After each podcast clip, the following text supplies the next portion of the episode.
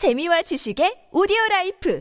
팟빵 안녕하세요. 군사돋보기입니다. 최근 중국 광동성 근해에서 발생한 수상한 현상 때문에 미국 공군의 핵물질 탐지 전문 특수정찰기 WC-135W 콘스탄트 피닉스 한 대가 긴급 출격하는 상황이 벌어졌습니다.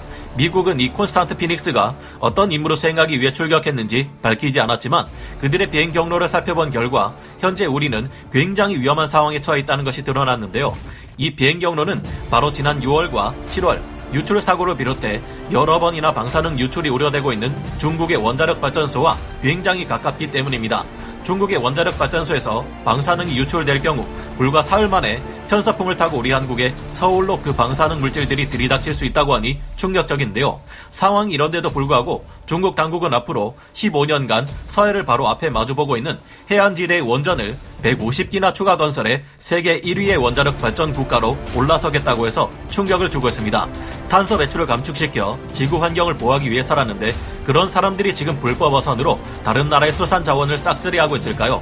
아무래도 이건 너무 위험한 것 같은데요. WC-135W 콘스탄트 피닉스는 정말로 중국 원전에서 방사능 유출을 감지했을까요? 방사능 유출 사고가 났다면 그 원인은 무엇일까요? 우리나라는 정말 이대로 가도 괜찮을까요? 지금 당장 이 긴급한 사안에 대해 알아보겠습니다. 전문가는 아니지만 해당 분야의 정보를 조사 정리했습니다. 본의 아니게 틀린 부분이 있을 수 있다는 점 양해해 주시면 감사하겠습니다. 원전 폭발 사고가 핵폭탄 폭발보다 훨씬 더 위험한 이유, 우리가 원전의 방사능 유출 사고를 절대 가볍게 볼 수 없는 이유는 원전 사고가 핵폭탄 폭발보다 더욱 위험하기 때문입니다. 생각해보면 핵폭탄에 직격을 당한 히로시마와 나가사키는 지금 거의 회복되어 많은 사람이 살고 있는 대도시가 되었죠. 반면 원자력 발전소 폭발 사고가 일어난 체르노빌은 수십 년이 지난 지금까지도 사람이 절대 들어갈 수 없는 무인지대로 남아 있습니다. 과거에 수백 번 지상 핵실험을 한 나라들조차 원전 사고가 한 번이라도 발생하면 벌벌 떨고 있는데 왜일까요? 핵 폭발 과정과 원전 폭발의 과정이 어떤 차이를 가지고 있는지 알면 이를 간단히 이해할 수 있습니다. 원전 사고가 발생할 때 큰 문제는 바로 radiation, X선, 감마선과 같은 방사선이 아니라 radioactivity, 세슘 137, 방사성 요드 등과 같은 방사능 물질입니다. 방사선이 문제가 아니라 방사능이 문제라는 말인데요. 핵무기에 들어있는 핵물질의 양은 의외로 별로 많지 않습니다. 대개 50kg에서 100kg 정도가 다인데요. 핵폭탄이 밀리초 단위로 순식간에 연쇄 반응을 일으키며 엄청난 폭발을 일으킬 때 실제 핵 분열을 일으키는 핵물질의 양은 1kg 미만이라고 합니다.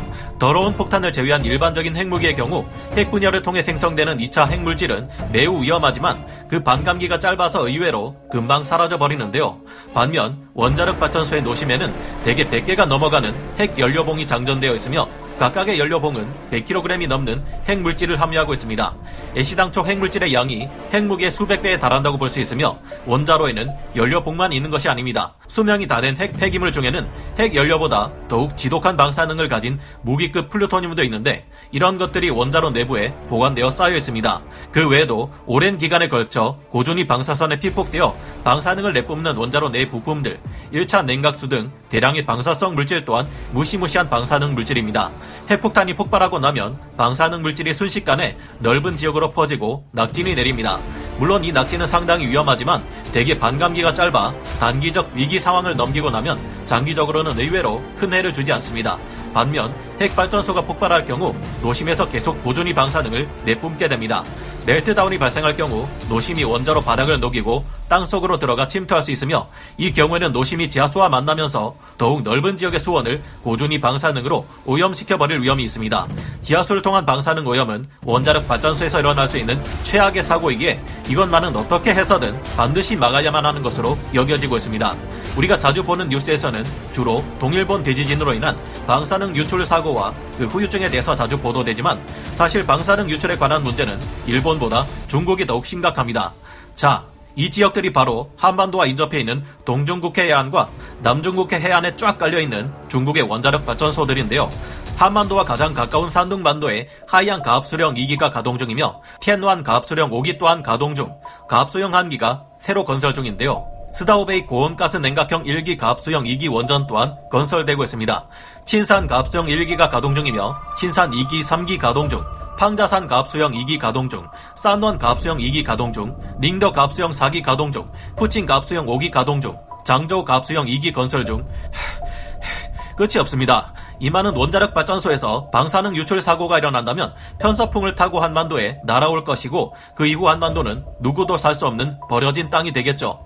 국가 핵 안전국에 따르면 서해를 마주하는 중국의 바닷가 해안선을 시작으로 해서 남쪽으로 쭉 내려가 남중국해 해안선에 이르기까지 총 19곳에서 총 49개의 원자로를 가동시키고 있으며 13개의 원자로를 현재 추가로 건설하고 있습니다.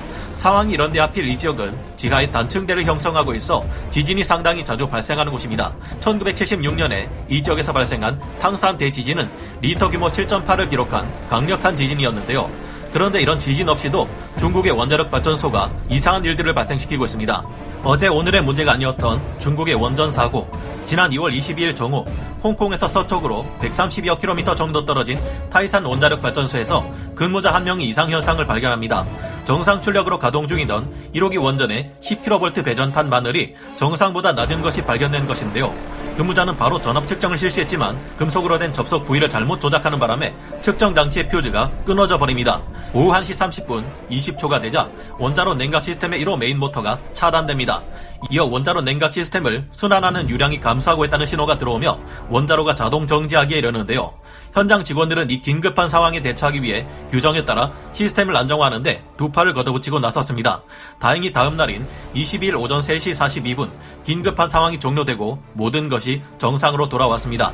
하지만 타이산 원전의 불안한 사고는 이것으로 끝이 아니었습니다. 지난 6월 17일 타이산 원자력 발전소에서 핵 연료봉 손상 사고가 발생하며 중국의 수많은 원전이 한국에 큰 위협이 될 수 있다는 우려가 점점 더 높아져 가고 있습니다. 당시 CNN 등의 외신 보도에 따르면 미국 정부는 중국 광동성 타이산 원전에 방사성 물질 누출이 있었는지 조사했다고 하는데요. 타이산 원전을 중국 광핵 집단 공사와 공동 운영하고 있는 프랑스의 원전 기업 프라마톰은 6월 3일과 9일 미국 에너지부에 핵분열 가스가 누출되고 있다며 이를 프랑스 정부와 미 국무부에게 알린 것은 물론 이를 막기 위한 미국의 기술 지원을 요청했습니다. 그리고 원전 가동 중단을 요구했습니다. 하지만 중국 정부는 모든 수치가 정상이라며 원전을 계속 가동시킨 바 있습니다. 약 일주일 동안 타이산 원전과 관련된 사안을 점검한 미국 정부에서도 아직 위기 상황은 아니다라는 입장을 내놓았는데요. 당사국인 중국 생태환경부에서는 전날 다음과 같은 의견을 밝혔습니다. 타이산 원전 1호기 연료봉 6만여 개 중 5개가 손상되었으나 여전히 정상 기준을 충족하고 있다. 손상된 연료봉 비중은 0.01% 미만으로 최대 파손 기준인 0.25%를 밑도는 수치다. 해당 원자로는 사고 당시 파손된 원자로를 가동 중단시키고 파손된 연료봉을 교체하는 등의 조치를 취한 뒤 다시 가동했는데요. 하지만 7월 30일 중국은 정비 목적이라며 타이산 원전 1호기를 폐쇄했기에 의심스럽지 않을 수 없습니다. WC135W 콘스탄트 피닉스의 출격, 분명 문제가 있다. 이처럼 전문가들은 지난 6월 있었던 원전 유출 사고가 큰 위협은 아니라는 분석을 내고 있지만 과연 중국의 원전은 위험하지 않은 걸까요? 이를 의심할 만한 일이 약 5달 후인 지난 10월 31일 일어났습니다. 11월 2일 항공기 추적 전문 트위터 사용자인 오션이 밝힌 바에 따르면 번 99라는 호출 부호를 가진 미 공군의 WC-135W 콘스탄트 피닉스 한 대가 현지 시각으로 10월 31일 오전 8시 대만 남쪽을 거쳐 중국 광동성을 향해 날아가는 모습이 포착되었습니다. 이 WC-135W 콘스탄트 피닉스는 동체 옆에 탑재된 표본 수집 장비를 통해 공기 중에 떠도는 방사성 물질을 포집하는 특수 정찰기인데요. 야생동물들이 냄새를 통해 먹이를 찾는 것과 비슷해 sniffer, 우리말로 킁킁이라는 별명을 가지고 있기도 합니다. 이 특수 정찰기는 미 공군도 단 두 대만 가지고 있는 귀한 자산인데요. WC-135W 콘스탄트 피닉스는 북한이 핵실험을 할 때마다 한반도 상공에 나타났는데 지난 10월 말 이번에는 일본 오키나와의 가데나 공군 기지에 전개 되었습니다. 이 당시 미국이 북한의 핵실험 동향을 파악한 것이 아니냐 하는 관측이 많았는데요. 이미 중국은 300개에 가까운 핵을 보유한 국가이기에 그들이 핵실험을 한다고 해서 미국이 WC-135W 콘스탄트 피닉스를 보내지는 않습니다. 이번에 WC-135W 콘스탄트 피닉스는 일본 가데나 공군 기지에서 날아올라 다시 해협을 거쳐 중국의 방공 식별 구역으로 들어갔습니다. 그리고 중국 광동성 산토우시 해안으로부터 약 130km 떨어진 공해상에서 선회한 다음 가데나 공군 기지로 돌아갔다고 하는데요. WC-135W 콘스탄트 피닉스가 정찰한 광동성에는 3개의 원자력 발전소가 가동 중이었습니다. 이 중에서도 타이산 원전은 앞서 말씀드린 것처럼 6월과 7월 연료봉 파손 사고가 발생한 곳입니다. 이번에 이곳에 또다시 WC135W 콘스탄트 피닉스가 투입된 것을 보면 이 지역의 대기 중에 인공 방사선 물질이 포집될 정도로 핵물질이 노출되었을 가능성이 크다고 볼 수 있습니다. 과연 중국 당국의 말이 사실인지 의심하지 않을 수 없는 일인 셈인데요. 최근 중국에서 석탄이 부족해 화력발전소를 돌리지 못하는 일이 발생하자 중국 전역이 정전되는 등 전력난을 겪는 일이 있었죠.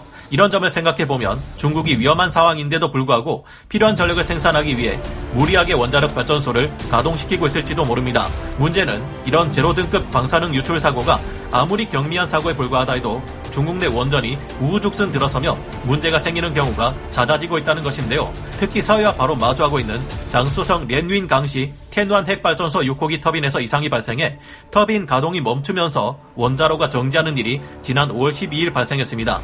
홍콩 명보는 핵안전국 공식 자료를 기반으로 홍콩에서 220km 떨어진 양장 원자력 발전소에서 2018년부터 2021년 4월까지 제로 등급의 사고가 9차례, 1등급 한 차례의 고장 사고가 발생한 바 있습니다.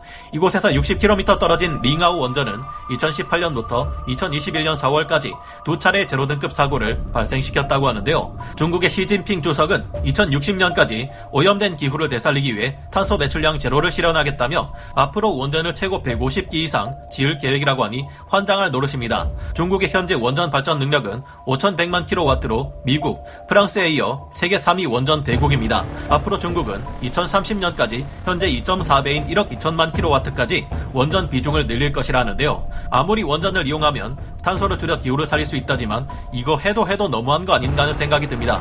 우리나라를 포위하고 있는 중국의 원자력 발전소를 보면 왠지 우리나라가 중국의 방사능 유출 사고 인질로 잡혀 있는 것 같은 기분이 드는데요. 이를 어떻게 하면 좋을지 생각할수록 참 난감합니다. 여러분의 생각은 어떠신가요?